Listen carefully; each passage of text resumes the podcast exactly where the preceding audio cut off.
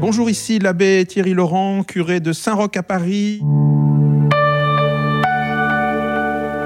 Quel rapport y a-t-il entre Dieu et la justice ? On pourrait penser peut-être d'ailleurs qu'il n'y a pas un rapport immédiat, parce que Dieu agit d'après son propre conseil, selon sa volonté, dit saint Paul aux Éphésiens, chapitre 1er. Et donc, il n'a pas besoin d'agir selon un principe de justice. On pourrait aussi penser que, comme la justice, selon la vieille définition, c'est « sum cuique retribuere », donner à chacun son dû, Dieu ne doit rien à personne. Donc, pas de rapport entre la justice et Dieu.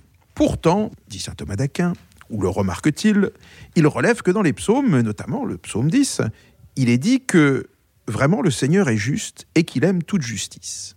Alors, de quelle justice s'agit-il ? Si on veut un peu essayer de clarifier, il y a une justice que l'on dit commutative, c'est celle qui règle les échanges. Par exemple, il faut payer pour un achat, et si j'ai payé, j'ai droit à un bien ou un service. C'est donc quelque chose pour régler des échanges, cette justice. On l'utilise souvent dans la communauté des hommes.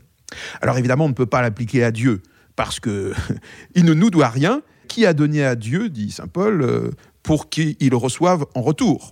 Non, il ne s'agit pas de cette justice-là. Il s'agit d'une autre justice qu'on appelle distributive. Cette justice distributive, c'est celle qui consiste à distribuer, justement. Distribuer mérite et grâce à tous les êtres. Cette justice convient à Dieu. Car la justice de Dieu, justement, c'est d'attribuer à tous les êtres ce qui leur convient, dans leur nature, dans leur dignité, dans leur être. Dieu, donc, qui n'est le débiteur de personne, donne à chacun ce qui lui revient. Donne à chacun ce qui lui est dû selon sa nature. Alors certes, Dieu agit en pleine indépendance, mais sa volonté est conforme à son action. Donc, il veut la vie, l'ordre, le bien de sa création. Sa sagesse créatrice est conforme à sa volonté et à son action, donc à sa justice. Amour et vérité se rencontrent, justice et paix s'embrassent, dit encore le psalmiste. Alors se vient immédiatement la question, si Dieu est juge, juste juge, est-il juge bon ou juge juste ? En fait, il est les deux. Car en Dieu, la miséricorde n'est pas un sentiment ou une faiblesse. Dieu poursuit son œuvre de justice et rétablit chacun selon son être, selon sa nature. Le Seigneur juste, qui dispense ses biens gratuitement, qui est donc miséricordieux, n'en est pas injuste pour autant.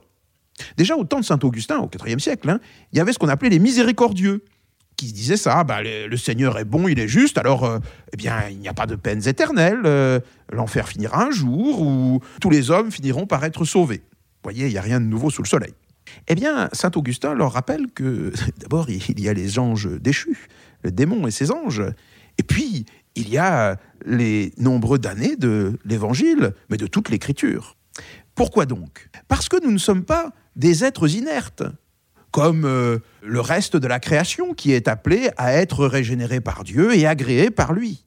Nous sommes des êtres libres, nous sommes des êtres créés à l'image de Dieu, c'est-à-dire capables d'aimer, capables de Dieu, et nous sommes appelés à entrer dans la justice de Dieu, selon sa grande miséricorde. C'est-à-dire que nous ne sommes pas sans jugement, nous ne sommes pas sans miséricorde, nous sommes justement jugés par la miséricorde. Au soir de notre vie, nous serons jugés sur l'amour. Nous sommes donc invités à entrer dans la justice de Dieu par notre action. Et notre action, elle est envers lui, parce que à Dieu est dû tout honneur et toute justice. D'ailleurs, la vertu de religion est une part de la vertu de justice dans les traités de théologie. C'est-à-dire qu'en étant pieux, en allant à la messe, en priant Dieu, je ne commets pas un acte extraordinaire, je commets un acte de justice.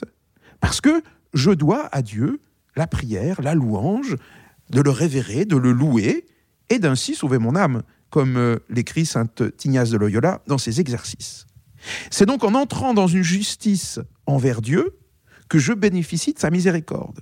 Mais c'est aussi en entrant dans une justice dans la communauté des hommes que j'entre dans la miséricorde de Dieu. Et oui, je ne peux pas penser qu'en étant injuste envers les autres, je vais me trouver justifié par Dieu. Ma justification, elle se trouve justement dans l'action que j'ai dans le monde. Si donc Dieu est profondément miséricordieux, il me donne d'agir pour mon salut, il me donne de faire le bien, mais il me donne de le réaliser afin que j'entre dans la justice avec les autres. Je ne peux pas penser bénéficier de la miséricorde de Dieu si moi-même je ne suis pas miséricordieux. C'est le Notre-Père qui nous y invite. Pardonne-nous nos offenses comme nous pardonnons à ceux qui nous ont offensés. Nous ne sommes pas invités à un pardon égal, ce n'est pas un pardon d'égalité, mais de comparaison. Et la mesure que j'utiliserai envers les autres sera utilisée pour moi. Voilà comment je peux comprendre que j'entre dans la justice de Dieu en entrant dans sa bonté. Souvent, on croit que l'un va abolir l'autre. On a d'abord besoin d'être juste pour entrer dans la justice de Dieu, pour pouvoir connaître la bonté de Dieu. Par exemple, si j'ai grande miséricorde envers quelqu'un qui n'a pas de travail, alors je le prends chez moi et je le fais travailler. Je ne le paye pas, parce que c'est par miséricorde que je vais l'embaucher. Mais oui, d'accord, je lui ai donné un travail, ce qui est déjà un bien pour quelqu'un. Mais c'est injuste. Je ne peux pas le faire travailler sans le payer. Je ne peux pas penser, séparer la justice de la miséricorde. Vous pouvez appliquer cet exemple à bien d'autres choses. Vous ne pouvez pas être bon avec des enfants en leur laissant faire toutes les bêtises qu'ils veulent. Parce que la bonté des parents, c'est justement de punir les enfants s'ils font quelque chose de mal. C'est de les prévenir, c'est de les empêcher de faire le mal, c'est aussi éventuellement de les punir. C'est jamais par plaisir, sadisme ou méchanceté qu'un parent punit un enfant, c'est par volonté de le ramener au bien.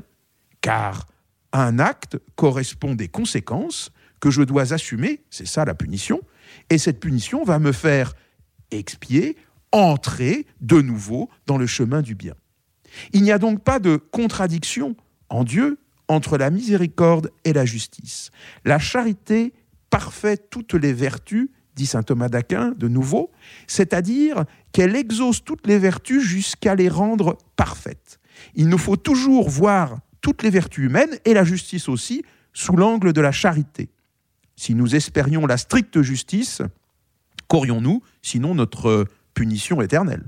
Nous espérons bien sûr la miséricorde, mais il nous faut pour cela entrer dans la justice de Dieu, pardonner comme il pardonne et donner comme il donne, en tout cas selon son exemple, pour pouvoir vraiment bénéficier de cette miséricorde qui sera alors juste pour nous. Merci à l'abbé Thierry Laurent, curé de Saint-Roch à Paris.